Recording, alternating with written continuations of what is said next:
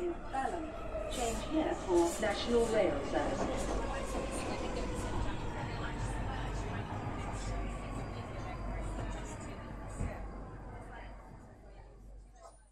Bine te-am regăsit în stația Londra. Eu sunt Manuel Cheța de la manuelcheța.com și tu asculti podcastul Un român în Londra. Suntem acum la episodul numărul 167 denumit Re-Lockdown or Re-Lockdown. În episodul 167 al podcastului Un român în Londra vreau să vorbesc despre cele două săptămâni până la marele deadline Brexit, despre situația COVID la zi și despre plimbarea de la Richmond la Kingston. Până una alta, să nu îi să fac un mic anunț, podcastul de față este partea Think Digital Podcast Network și mă găsești pe Podbean, pe iTunes, Spotify, radio.com, radioul românilor din Marea Britanie și pe YouTube. Nu uita, pe toate platformele pe care asculti, sau măcar una dintre ele, să dai like, share, comment, steluțe și să trimiți pe mai departe către prietenii tăi, pentru că îi ajută. Chiar dacă sunt în România sau în străinătate, podcastul ăsta este ascultat în egală măsură în România sau în străinătate. Care fiecare dată vreau să mulțumesc și unor grupuri foarte faine care ajută oamenii din uh, jurul lor.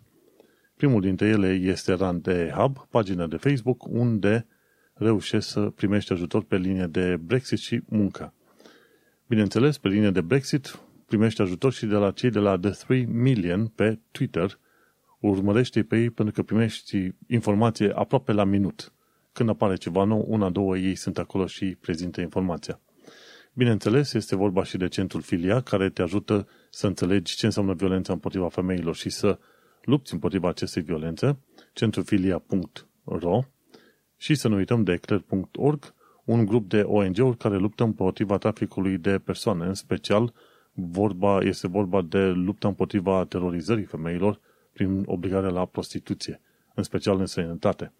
Cum am mai zis în multe alte situații, tot legat de eclair.org, când vezi româncă la prostituție în sănătate, să știi că mai mult ca sigur, 110%, ea este obligată să se prostitueze, nu face treaba asta din uh, proprie voință.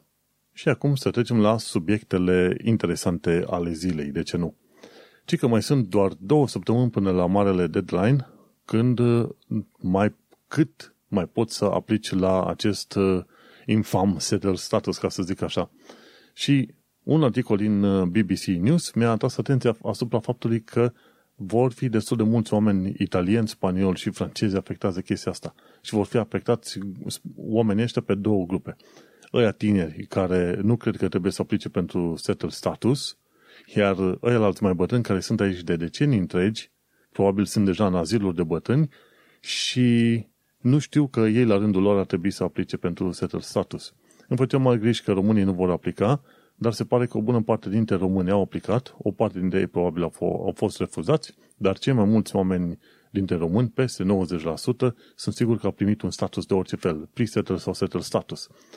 Știi? Și asta mi-aduce aminte de ce am discutat la un moment dat cu câțiva reprezentanți de la Home Office, undeva în Enfield, când a fost un eveniment este european, făcut de către, în principal de către bulgari, și acolo le spusesem celor de la Home Office că sunt podcaster, mă interesează niște detalii de la ei și ei, de curiozitate, m-au întrebat, ok, câți români crezi că vor aplica pentru settle status? Zic că vor aplica cel puțin 95%, dacă nu chiar mai mult. Și au făcut ochii mari să uitau lângă la mine și întrebători. Cum de? Cum de atât de mulți oameni vor aplica la settle status? Și l-am spus, zic, mă, atâta timp cât oamenii au făcut primul pas să plece din țară, vorba aia, să te rupi de țăr, tărâmul, țărmul, cum, să, cum vrei să spui tu, pământul uh, strămoșesc, să te duci să lucrezi la alții în sănătate și o bună parte dintre ei muncă din asta de sclav, efectiv, muncă foarte grea, gândește-te că faptul că trebuie să aplice pentru setul status, să, să umble cu un braț întreg de, cu un teanc mare de acte, nu mai este o problemă. Primul pas cel mare a fost făcut, așa că restul să completeze niște detalii online, mai devreme să mai târziu vor uh, face. Și nu știu acum ce au făcut cu informația asta, sper că n-au folosit-o împotriva românilor, dar uh, m-a mirat pe mine mirarea lor, când am spus că atât de mulți oameni vor aplica și că, dar fiindcă au plecat din țară, bineînțeles că e, nu e mare lucru pentru român să aplice într-adevăr pentru acest setul status ca să măcar să poată lucra în continuare în UK. Și așa că uite-te că marele deadline Acum, episodul este înregistrat pe 15 iunie 2021, undeva pe la 11 noaptea, pentru că așa ajung să înregistrez episoadele astea. Sunt, mai sunt exact două săptămâni până când toate firmele și toate utilitățile și toate locurile de muncă și toate interacțiunile cu banca și ce vrei tu, în primul și în primul rând, vor trebui, va trebui să demonstrezi faptul că ai rezidență în UK. Va fi o perioadă foarte rocky, ca să zic așa, pentru toți oamenii, inclusiv că ai settled status sau nu, până când se așează toate treburile. Și atunci rocky zic că va dura câteva luni de zile în care oamenii o să fie cam agitați de toate părțile. Și după aia o să se calmeze toată treaba, probabil spre final de an. Interesantă chestie, ci că unii oameni vor fi în situația în care vor avea actele de identitate expirate, cum ar fi, de exemplu, buletinul sau pașaportul. Ei bine, Home Office sunt situații în care nu știe că aceste acte de identitate expirate sunt cumva prelungite de către țările de baștine, ca să zicem așa. Și atunci, interesantă situațiune este că o tonă de oameni, cum spun și cei de la The 3 Million, se văd în situația în care uh, ei, neavând act de identitate valabil, pentru că nu este în perioada de valabilitate, cred că ei nu mai pot aplica, dar ei pot aplica. Știi? Și adevărul e că există o cale, cel puțin o cale, prin care poți să aplici la home office chiar dacă ai document uh, expirat, știi? Și ideea este că chiar dacă ai document expirat, tot ceea ce ai de făcut este, unul la mână, să deschizi aplicația EUID și să trimiți documentul expirat așa cum este. Și mai devreme sau mai târziu îl va, ele, acel document va fi acceptat și vei putea merge mai departe. Informația asta nu este tocmai publicată așa în litere mari de către cei de la Home Office, dar în principiu, 1. Dacă a fost documentul expirat și 2. Dacă țara de origine a considerat că trebuie să extindă valabilitatea documentului așa într-un mod automat pentru că e COVID-ul, atunci în mod sigur poți aplica pentru settled status.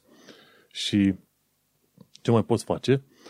Poți să apelezi la Home Office, ca de exemplu să trimiți, să-ți trimită un formular prin e-mail, tu să după aia să printezi formularul respectiv, să îl completezi și să-l semnezi și pe aia să trimiți tot prin e-mail înapoi, știi? Este foarte interesantă toată figura asta. Și trebuie să sune la EU Settlement Resolution Center la 0300 123 7379 pentru chestia asta. Sun la EU Settlement Resolution Center la 0300 123 7379 cer să-ți trimită un e-mail uh, zici că vrei să-ți trimită un e-mail pentru un paper application după aceea tu printezi aia, notezi datele, o scanezi și o trimiți înapoi către ăștia și trebuie să-i sun foarte mult, că așa cum specifică și ăștia dar de 3 million, trebuie să insisti, să sun foarte mult și foarte des până, până când reușești să prinzi legătura, știi? Aoleu, teroare, mai ales pe ultima sută de metri. Și oricum se, se consideră că sute de mii de cazuri s-au rămas cumva în aer și așteptăm să vedem ce dezastru va fi, ce, deci și în cazul uh, Windrush au fost zeci de mii, dacă nu chiar mai bine de 100 și ceva de mii de oameni care au suferit de pe urma scandalului Windrush cu europenii, e posibil să fie de câteva ori mai mult decât uh, atât. Așa că mai sunt două săptămâni până la marele deadline sau mai sunt două săptămâni până la un mare dezastru care va, va, fa, va ruffle some feathers, cum se spune, va genera ceva scandal. Tocmai de aceea zic, chiar dacă ai setul status, nu uita să aplici pentru cetățenie când uh, împlinești acei șase ani de zile, pentru că în felul ăsta o să fii ceva mai protejat și nu va trebui să te agiți, agiți atât de mult după un, un fel de status digital și verificare digitală. Ai pașaportul, îl prezinți, te duci mai departe și îți vezi liniștit de, de viața ta. Hai să discutăm despre situația COVID la zi, unul dintre subiectele noastre preferate. Nu știu dacă știi, dar este unul dintre subiectele mele preferate. Ce am aflat de curând, chiar de la profesorul John Campbell, de la care am și cumpărat o carte, uh, ci că fiziopatologie pentru, notițe de fiziopatologie pentru studenți. Asta ca să învăț și eu cât de cât cum funcționează boala la oameni. Și John Campbell face filme din asta în fiecare zi în care explică noul stadiu al COVID, ce cercetări există în domeniu și ce vaccinuri avem mai nou. Și guess what? Există un nou vaccin, se numește Novavax și în curând va fi aprobat de către SUA și UK și Europa. Acest vaccin Novavax, denumit NVX, liniuță KOV2373, este un vaccin denumit în limba engleză Recombinant Nanoparticle Protein-Based COVID-19 Vaccine.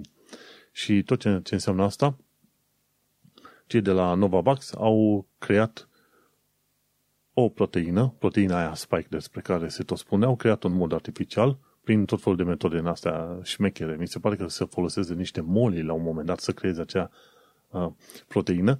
E bine, este un vaccin care folosește proteină, la fel ca la, ca la gripă și HPV. Nu este singurul, nu este o tehnologie nouă, este, este o tehnologie cât de cât interesantă, dar în acel vaccin va fi direct proteina de virus. Până în momentul de față am văzut că există vaccin cu virus atenuat, cum este AstraZeneca, există mRNA vaccines, cum este Pfizer și Moderna, există vaccin cu cod ADN și ala mi se pare că îi zice Johnson sau Janssen și acum există și varianta asta nouă interesantă numită Novavax, care are direct proteina spike generată în laboratoare, în așa fel încât să creeze imunitate în corpul tău. În UK, ci că va fi firma GlaxoSmithKline, cea care va crea 60 de milioane de doze și astea, dozele astea ar putea fi folosite în al treilea val de vaccinare, ca să zicem undeva pe final de an. Și același doctor, John Campbell, spune că e, o, e un medicament foarte interesant antiinflamator numit Ivermectin, care ajută să reducă încărcătura virală, viral load. Și asta înseamnă că sunt și situații în care, reducând încărcătura virală, bineînțeles, nu mai ești infecțios și, desigur, îi protejezi pe cei din jur și nici tu nu mai ajungi în spital așa cum te-ai fi așteptat. Ivermectina, cred că așa îi zice. În mod uh, curios, încă nu s-a discutat în mod larg deschis despre ivermectină, așa că așteptăm să apară cât mai multe studii din astea care să confirme sau să infirme utilitatea ivermectinei. Mergem mai departe cu situația COVID la zi, ci că numărul de replicare al variantei indiene, Delta, este 6 și în UK, în mod normal, este, în momentul de față este 1,3. În mod normal, varianta aia beta, ce mai e varianta Kent, avea număr de replicare 2 spre 3, iar varianta originală avea 1,5 spre 2 de COVID. Varianta de replicare a astea, astea indiene Delta este 6 până la 9. Deci, efectiv de infe- foarte extraordinar de infecțioasă.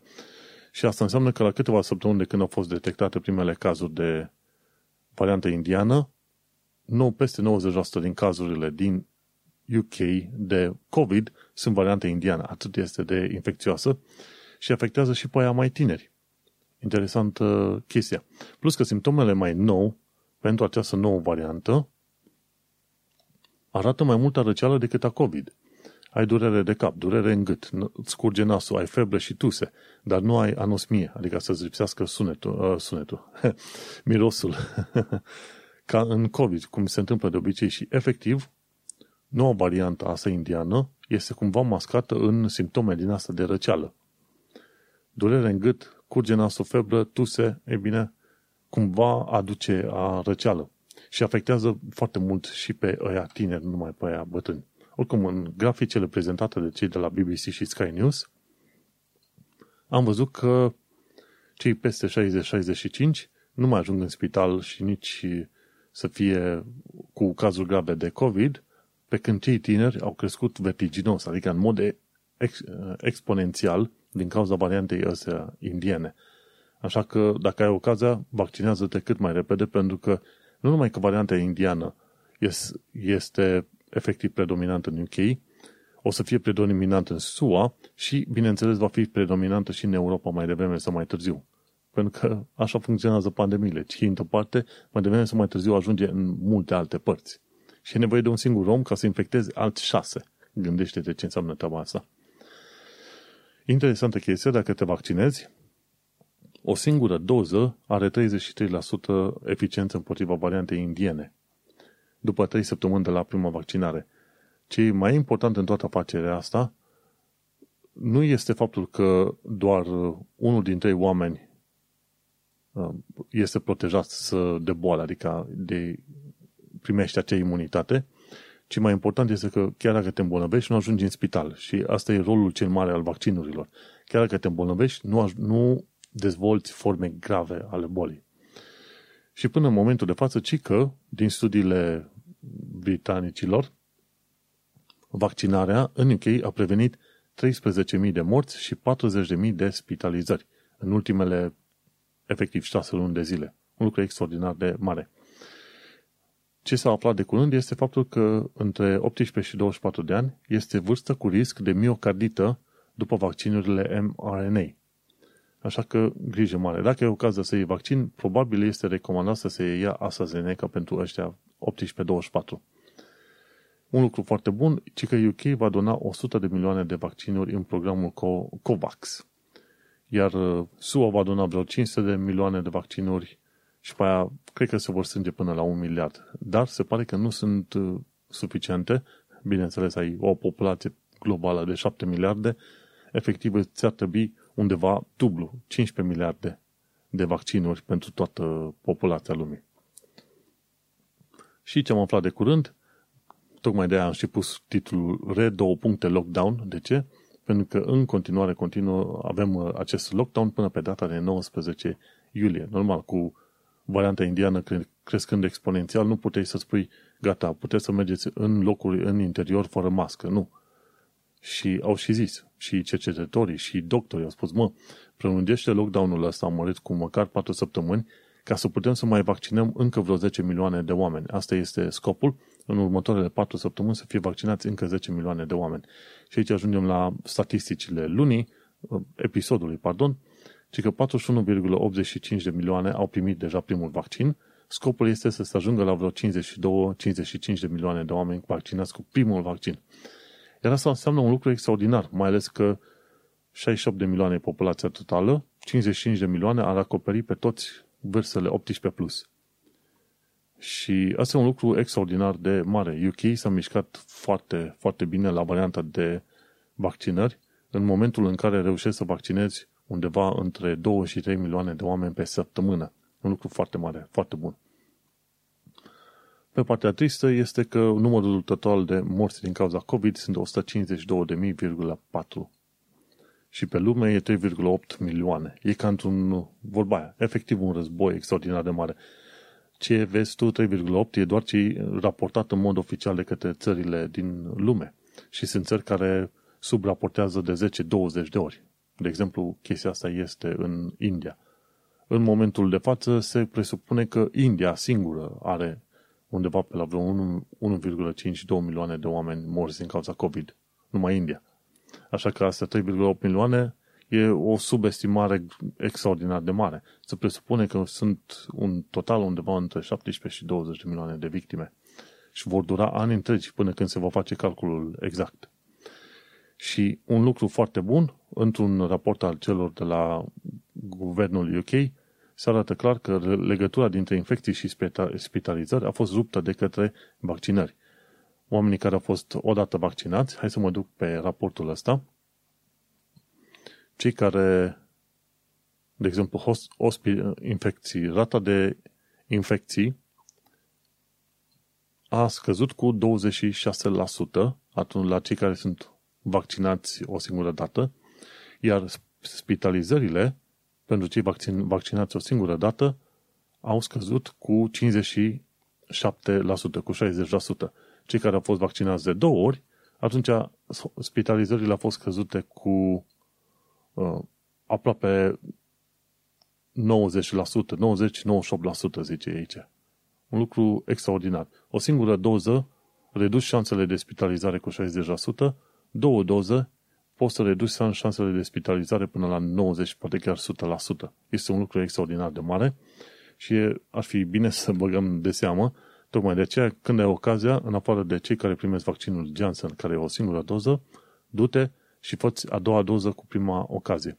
Și ca ultim sfat, după prima doză, trebuie să stai 3 săptămâni ca să ți se construiască imunitatea, iar după ce primești a doua doză, la fel două săptămâni trebuie să fii atent până când ți se construiește din nou imunitatea să ajungi la o protecție de 90-95%. Cred că aș putea numi podcastul ăsta podcastul COVID.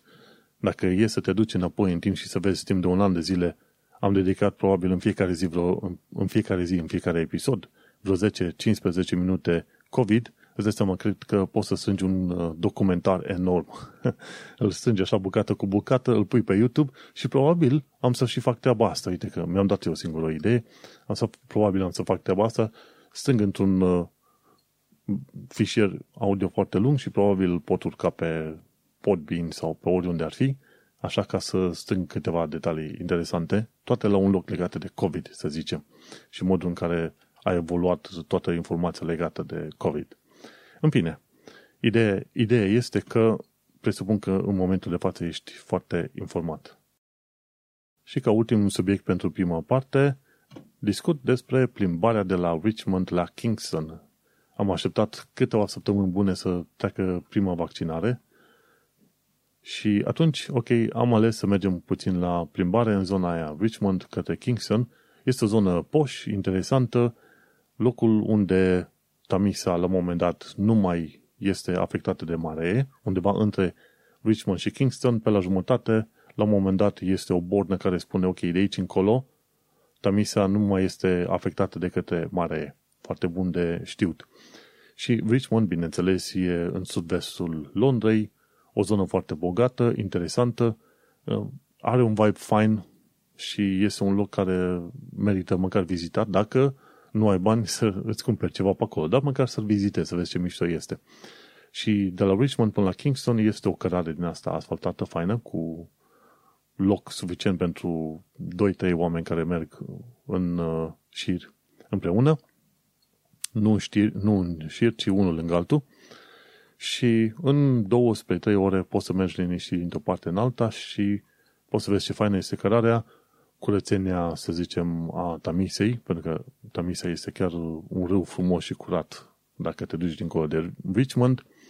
Și bineînțeles, poți să vezi foarte multe case pe malul uh, Tamisei. Și bineînțeles, Tamisa în zona aia, Richmond către Kingston, are și vreo trei insule. Una mai mare decât cealaltă și una mai frumoasă decât cealaltă și vezi case pe acele insule. Și vezi ce mișto este să vezi pe oamenii cum au casele chiar la malul Tamisei și au și o bărcuță micuță, chiar la mal, ies în casă, se duc în bărcuță și pe aia se plimbă sus și jos pe Tamisa. Și este o plimbare foarte faină, în uh, numai 12 ore de relaxare, faci câteva poze, pe parcurs o să vezi că sunt și locuri de unde poți cumpăra înghețată, sunt locuri de unde vin oamenii și își parchează mașina chiar lângă Tamisa și după aia stau pe malul Tamisei. Unii oameni noapte în Tamisa dacă vor și a fost o plimbare chiar uh, foarte plăcută și po, po zi foarte dogorită, ca să zicem așa.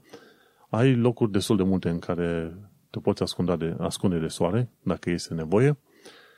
Și ca impresie generală, îmi place mai mult Richmond decât Kingston. Kingston este, pe de altă parte, mai internațional. Richmond pare mai upper class, middle class, upper uh, white, uh, white uh, să zicem, neighborhood ceva de genul ăsta, pe când Kingston este, pare mai uh, divers, mai amestecat, culturi din toate felurile și la fel uh, ce mi-a plăcut în schimb în Kingston față de Richmond este faptul că au o, o piață mare, foarte simpatică, care cumva aduce foarte mult a orașe din asta bavariene din Germania.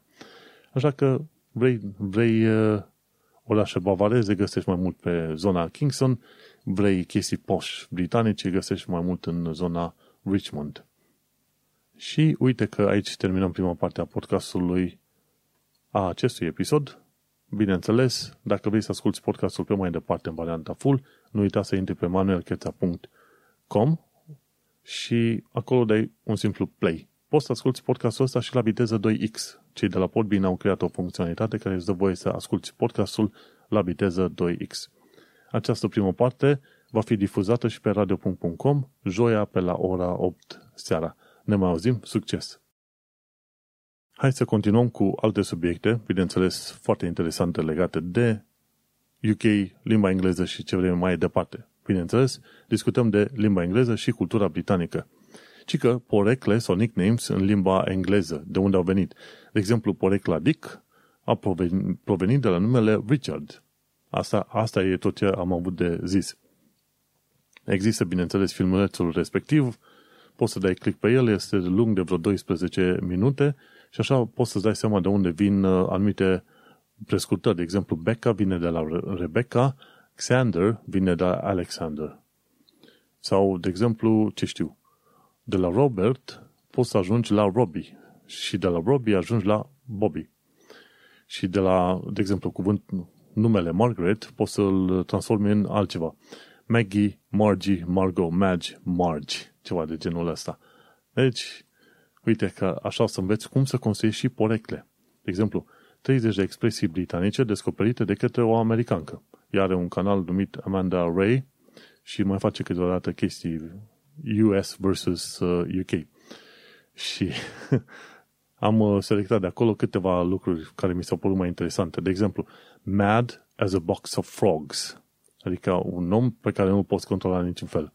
Sau useful as a chocolate teapot. Inutil, pentru că dacă e un chocolate teapot și pui ceai fierbinte, se topește totul. Bla, bla.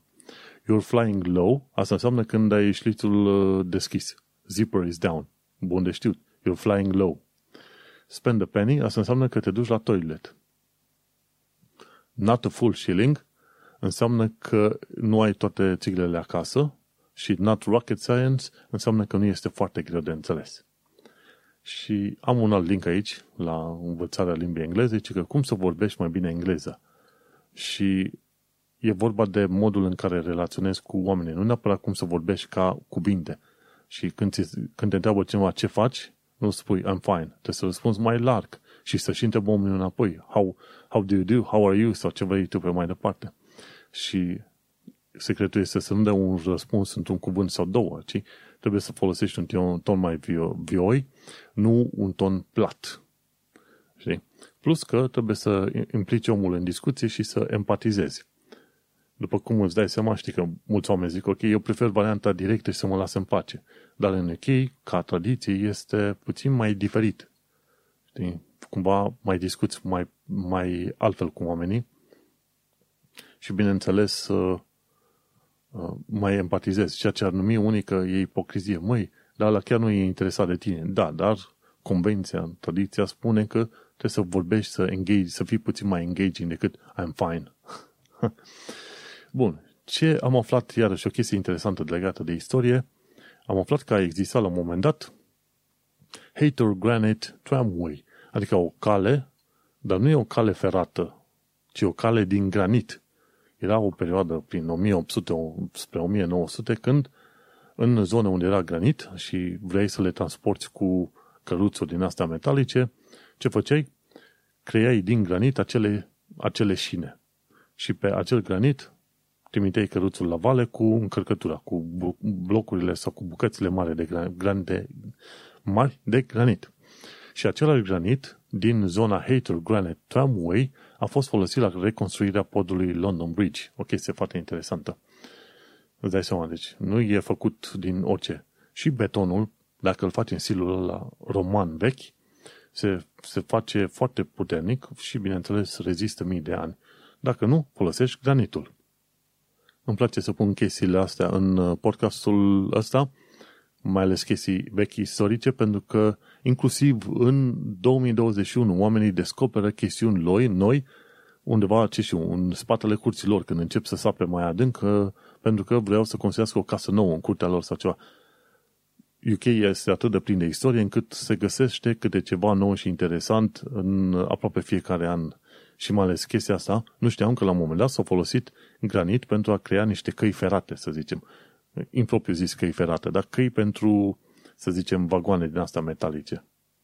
Hai să mergem mai departe la partea de informații practice. Ci că grijă mare la cine te sună în UK. Ci că scammerii pot folosi number spoofing să te facă să crezi că sunt de la bancă. În principiu, dacă ai îndoieli, tot ceea ce trebuie să faci este să, să te duci pe site-ul băncii, vezi care e numărul de telefon al băncii și atunci îi sun pe oamenii respectivi, dar probabil de pe un alt număr de telefon, da, de, nu, de pe, nu un alt număr, ci de pe un alt telefon în sine. ca să fii ceva mai sigur. Există tehnologii în momentul de față care îți arată, ok, te sună banca, dar de fapt indivizii scammerii sunt cei care te sună pe tine. Și atunci trebuie să fii ceva mai uh, protejat. Mergem mai departe. Un alt sfat practic este că dacă ai câini și te plimbi cu ei prin Richmond Park, trebuie să îi ții în lesă. De ce? Pentru că sunt șanse mari că atacă cerbii. Și sunt uh, cerbii și căprioarele sunt în grupuri mari de câte 10, 20, 100, 200 câteodată și când vin câinii și latră la ei și sperie, ei, la un moment dat vezi 50-100 de cerbi care fug de colo-colo și se calcă unii pe alții în picioare și nu este deloc ok. Atâta timp cât te plimbi printr-un parc unde știi că există cerbi și în Richmond Park există și nu numai, atunci trebuie să ai grijă să ții câinele în lesă. Da, în caz că nu știai, de exemplu, în Richmond Park, în momentul de față sunt undeva pe la vreo 3-400 de cerbi din aia albi și 3-400 sau 2-300 din ăștia roșii sau ceva de genul ăsta, brown, pardon, roșii sau maroni. Sunt două, două, era să zic două specii diferite și sunt două rase diferite, ca să le zicem așa, în Richmond Park. Richmond Park cred că are și rolul de rezervație naturală prin care trec oamenii. Așa că grijă mare când te duci în asemenea parcuri în care știi că sunt și animale sălbatice. Hai să ne uităm și la alte subiecte ale zilei, bineînțeles, viața în uh, sănătate sau dacă nu în Londra, în funcție de situațiuni. Și avem așa, Dojo Blog a scris un articol nou în care spune exact chestia asta. Antreprenorii români au fost mereu singuri și a scris un articol în care zice cum este să ai un SRL în România versus un SRL în SUA.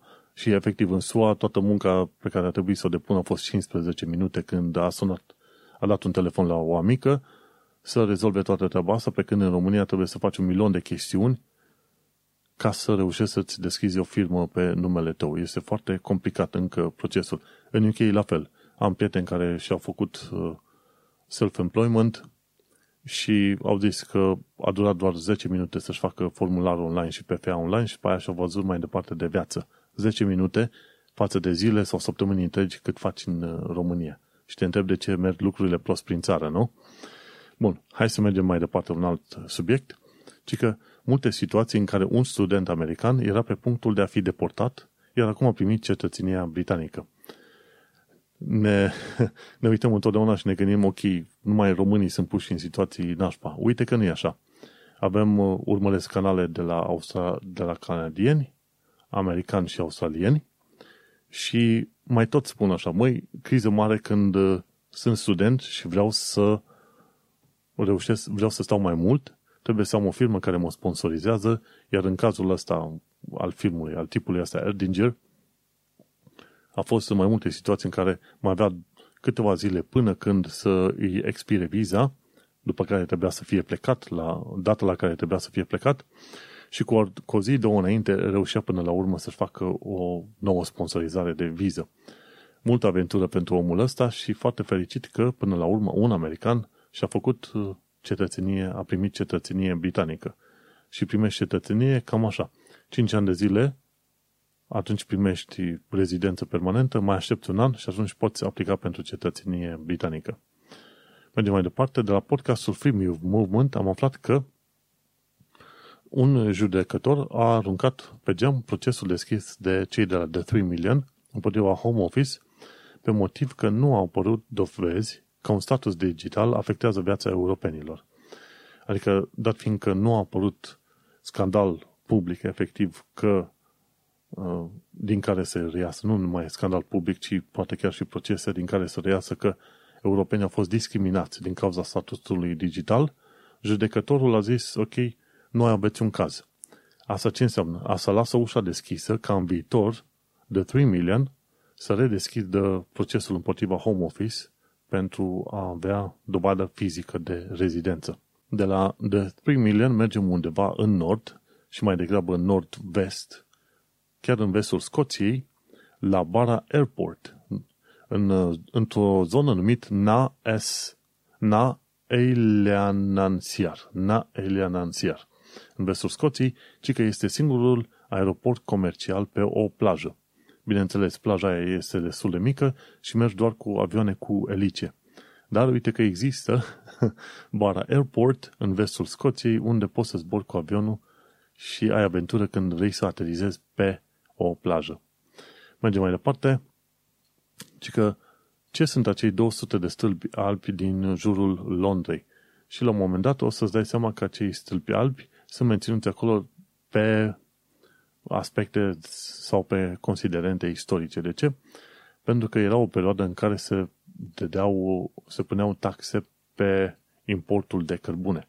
Și atunci City of London Corporation, că o să vezi pe ele insigna aia a City of London, City of London Corporation a pus, a pus în jurul uh, City of London, cam la o distanță de 20 de mile, adică 35 de kilometri, 200 de asemenea stâlpi din ăștia albi și de anunțau, ok, dacă importi, dacă aduci cărbune, va trebui să plătești o taxă pentru City of London. Acum au rămas încă în picioare pentru că dă bine și sunt o parte a aspectului istoric și consiliile locale din zonele respective, ele se ocupă de menținerea și de întreținerea acelor 200 de stâlpi din jurul Londrei. Bun, și de la Crime Board am aflat ca de fiecare dată că în relațiile cu poliția trebuie să vorbești cât mai puțin. Și că în filmulețul lui este redat un caz unui tânăr care era foarte supărat pe atacatorii ăștia de pe London Bridge și a spus multe vrute și nespu, multe vrute și nespuse nevrute online. Și careva student a văzut ce a spus asta pe Facebook și l-a raportat la poliție. Și poliția, până la urmă, l-a investigat pe ăsta și ăsta a zis, ok, să fiu sincer că poliția este interesată să, să afle adevărul și să uh, fie cinstită, știi, ceva de genul ăsta. Greșeala lui, pentru că cu, tot, cu cât a dat mai multe detalii, cu atât au căutat ăștia de la poliție mai multe motive să-l bage pe ăsta la închisoare și a primit 18 luni de închisoare. Pentru că incita cumva la ură, să zicem, religioasă sau antireligioasă, mai precis. Și adevărul e că omul ăla era doar nervos pentru că au avut loc atacurile teroriste și prin zona respectivă, în mod normal, trecea și prietena lui. Știi? Deci, poliția, în mod normal, ar fi trebuit să înțeleagă și judecătorii, băi, ăsta a fost nervos pe o situație care s-a întâmplat. Acum n-am ascultat exact ce a zis el și n-am nici acces la dosar ca să știu exact, măi, ce a povestit și cum a zis. Dar un lucru bun de știu, te muți în UK, ideal ar fi să nu pui chestiuni controversate sau de ceartă pe UK. Cu atât mai mult cu cât uh, oricine, coleg sau ceva, ar avea acces la ele și poate te raportează la poliție. Vezi că ăsta a zis ceva. Și poate fi interpretat uh, foarte greșit. Și bineînțeles, dacă la un moment dat ești în situația în care te-a raportat cineva pentru că tu ai spus o glumă proastă, să zicem, atunci cel mai deștept ar fi din partea ta e să tași din gură și să-ți iei un avocat. Cea mai... Asta am văzut din UK. Și ce am aflat de curând, unde este așa, uh, dat fiind că nu, nu întotdeauna polițiștii sunt interesați să rezolve treaba sau să afle adevărul, este mai bine pentru tine să taci în gură și să-ți iei un uh, avocat.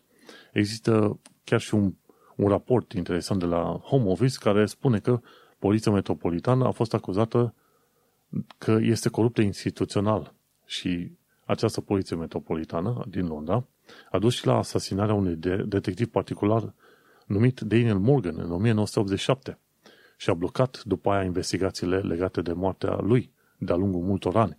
Așa că atunci când se află că există probleme instituționale, atunci ai prefera să fii mai sigur și când este vorba să interacționezi cu poliția, mai bine să interacționezi prin intermediul unui avocat.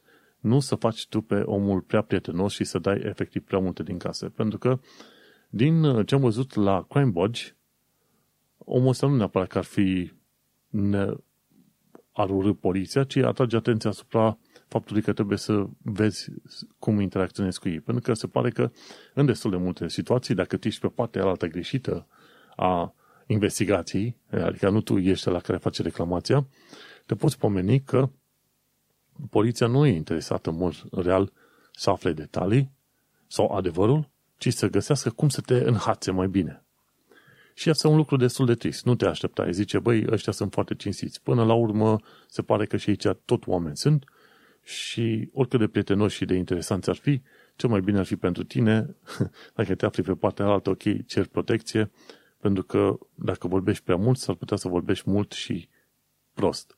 Și Coinbodge asta atrage, atrage atenția, mă, ai grijă nu vorbi cu poliția, că s-ar putea să ei să caute motiv să-ți dea cu băta în cap, când probabil nici n-ar fi.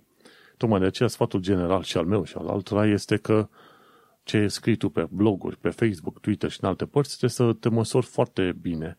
Pentru că la un moment dat tu poți pomeni făcut cu reclamație făcută de către ce și coleg de muncă sau cineva care nu te place, știi că te-ai certat cu cineva pe Twitter. Așa că dacă ești mare slobod de gură și de scris și de video prin România, când vii în UK, este bine să-ți faci o curățenie frumoasă, un detox din asta pe social media peste tot, pentru că în momentul în care intri în colimator, în colimatorul poliției, guess what, poliția se duce și pe conturile tale online și în urmă cu 10-20 de ani, când erai tânăr și prost și spuneai numai rahaturi ordinare și atunci se uite și zice, ok, în baza ce ai spus tu acum 20 de ani de zile, te considerăm că ești un individ uh, tâmpit, hateful, care vrea să genereze numai scandal și răutate de oameni, incită la violență și tâmpenii. Așa că se pare că în, în UK există o mantră din asta interesantă, nu contează că ai fost prost cu 20 de ani de zile, nu te poți reabilita. Așa că când vii în UK și dacă ai ceva prezență pe online, fii cu minte și deștept și curăță tot felul de prostii pe care le-ai spus în trecut, pentru că chestiile alea ar putea fi folosite poate chiar și la angajare sau împotriva ta. Așa că grijă mare, pentru că în România am văzut că mulți s-au pus că mi-a dat poliția amendă pentru că am spus ceva pe Facebook. Și au sau nu au dreptate polițiștii în situațiile alea. Dar în UK este și mai și. Bun? Ne-am învățat lecția. Social media, ciocul mic. Hai să mergem mai departe la secțiunea de...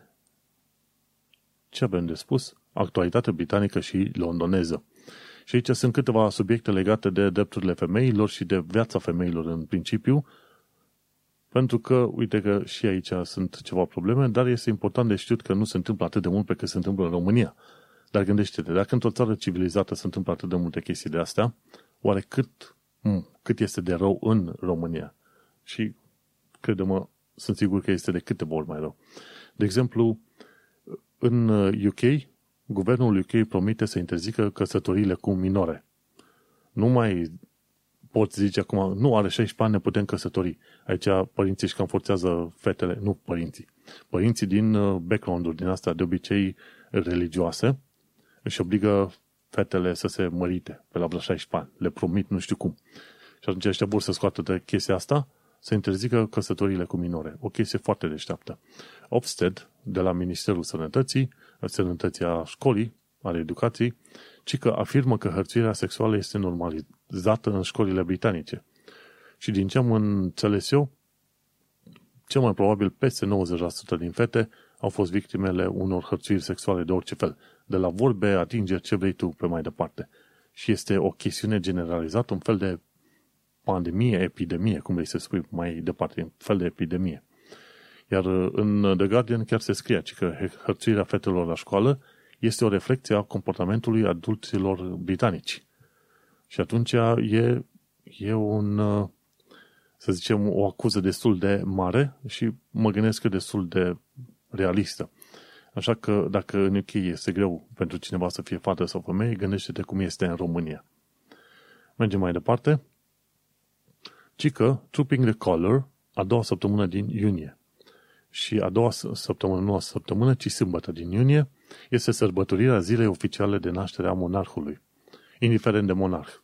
Ziua oficială de naștere a reginei Elisabeta este undeva 24-26 24-26 aprilie. Dar, efectiv, ziua oficială, numită Trooping the Color, se sărbătorește în a doua sâmbătă din iunie, pentru că atunci se presupune că o să fie vreme mai faină. Anul ăsta s-a sărbătorit Trooping the Color, dar cu un număr limitat de uh, militari și de prezentatori pe acolo. Bun, ce am aflat de curând este că și în UK 999, numărul de urgență, repet 999, este apelat degeaba. Sunt unii care sună să se plângă că nu au venit cleanerii. Sunt mulți care, se, care sună la poliție din tot fel de motive, crezând că, într-adevăr, poliția se ocupă. Articolul în sine cumva dă vina pe oameni că, sau nu neapărat articolul, pe cât poliția dă vina pe oameni că îi sună și le consumă timpul aiurea. Dar adevărul este că ideea de urgență, că așa se spune, sună la 999 numai când este urgent. Păi, poate că dacă nu mi-a venit taxiul acum, este o chestiune urgentă că n-ajung la spital să-mi fac operație, știi? Sau ceva de genul ăsta. Și atunci termenul de urgent nu este foarte bine definit. Știi, ca să știi exact, ok, când suni. Știi? Așa că poate o bună parte din cazurile astea în care ni se par curioase, dacă am ști detaliile din spatele lor și am ști mai bine, am considerat că poate o bună parte din alea care sunt considerate iurea sunt de fapt val- valide. Sau dacă nu, poliția și autoritățile trebuie să explice mai bine ce înseamnă ideea de urgent. și tot la chestia de interacțiune cu poliția e chestia asta. Poliția Metropolitană acuzată de nou raport de la Home Office că este coruptă instituțional. Și cumva nu au negat. Câțiva reprezentanți ai înalți din Poliția Metropolitană n-au negat puternic. Ce au spus, părerea mea este că nu suntem uh, corupți instituțional, dar vedem ce spune raportul. Dar, de fapt, uh, sunt șanse mari că, într-adevăr, au ceva probleme serioase acolo. Bun, mergem mai departe. O chestie interesantă, în UK, un tribunal britanic a afirmat că gender critical views sunt protected views. Adică, la un moment dat, în tot felul de discuții cu persoane trans în UK, oamenii spun, ok, sunt de acord cu drepturile tale, dar din punct de vedere științific, tu, ca hormon, ca celule, ca DNA, tu încă ești genul tău, sexul tău original, bărbat sau femeie. Și persoanele trans consideră foarte ofensivă chestia asta când le zici. Și atunci a, a fost, a fost ceartă, o femeie a fost dată afară de la muncă tocmai pentru că a spus un fapt real. Știi? Deci aici trebuie să fii, ai grijă puțin cu ideologiile astea care cumva sunt împinse de anumite grupuri care pur și simplu nu ajută pe nimeni, efectiv. Dar uite că până la urmă un tribunal britanic afirmă că gender critical views sunt protected views. Acum, dacă ai persoane trans în jurul tău, nu este nevoie să uh, wave around your science stick, cum ar veni, și te înțelegi cu oamenii foarte bine, pentru că baza relațiilor între oameni nu e ce, ce gen are omul, ci cum se comportă, cum este în uh, relație cu tine, dacă poți să depinzi pe uh, persoana respectivă în trebul de muncă și așa mai departe. Chestiuni umane, să zicem. Așa că ideea este, chiar dacă gender critical views este, să zicem, considerat cumva protected views, trebuie să vezi cum intri în discuții cu oamenii că este foarte ușor să fie ofensat în, în UK. Mergem mai departe, ci că Londra e pe locul 60 în lume în topul orașelor cele mai, cel mai bine de locuit sau cele mai bine de locuit. Ci că mai bine în top 10 este Auckland din Noua Zeelandă, de exemplu. Londra este pe locul 60 pentru că, una la mână, este oarece infracționalitate în asta violentă, de obicei între gășile de cartier, și pe de altă parte este extraordinar de scump să locuiești în Londra sau să-ți iei o locuință în Londra este extraordinar de scump. Te poți duce în tot felul de locuri, în zonele 2-3, poți să plătești pentru o garsonieră undeva între 300 și 400 de mii de lire. Vrei o casă într-o zonă bună, 700 până la un milion de lire. Nu orice. te duci așa, pac, te taie repede. Bun, și ca știre de, ca ultimă știre din actualitatea britanică și londoneză, patru ani de la tragedia de la Grenfell și ci că nu se văd soluții clare în zale, zare. În continuare, scandalul ăsta, cladding scandal, este trending pe, pe Twitter și se pare că guvernul UK nu este foarte interesat să ajute foarte mulți oameni afectați de acele construcții proaste, prost uh, create. Și este destul de trist pentru că ce se întâmplă? Dat pentru că Grenfell a vrut să economisească 500.000 de lire în uh, acel stat de protecție din afară, a ajuns până la urmă să cheltuie 500 de milioane cu daune, cu procese, majoritatea banilor pe procese, avocați plătiți. Și se va ajunge la un miliard de lire cu renovări și alte daune plătite pe mai departe. Totul pentru că au vrut să economisească un 500 de mii de lire la un dita mai turnul, uh, turnul din asta, bloc social de vreo 20 de etaje, 26 de etaje, ceva de genul ăsta. Pentru că cei de la Kensington și Chelsea, Consiliu, considerau că oamenii din Grenfell Tower nu meritau, să zicem, protecție suficientă pentru împotriva incendiilor. De a 500 de mii, uite cât de scump ajunge. Asta e o lecție pentru toată lumea.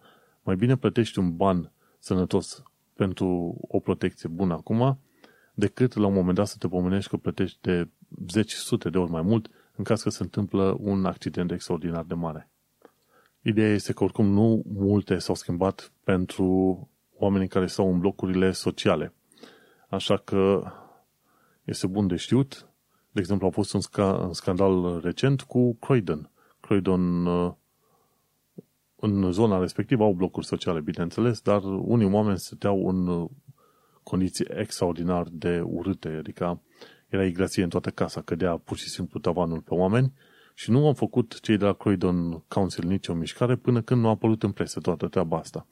Așa că uite-te că și la patru ani de zile distanță de la accidentul Grenfell, în continuare, consiliile locale nu investesc cum trebuie în, în locuințe și în verificări și ce vrei tu pe mai departe. Este un, un lucru trist și asta ți aduce aminte de faptul că n-ai vrea vreodată să fii în situația în care să ai nevoie de o locuință socială, pentru că cine știe în ce gaură de gunoi o să ajungi.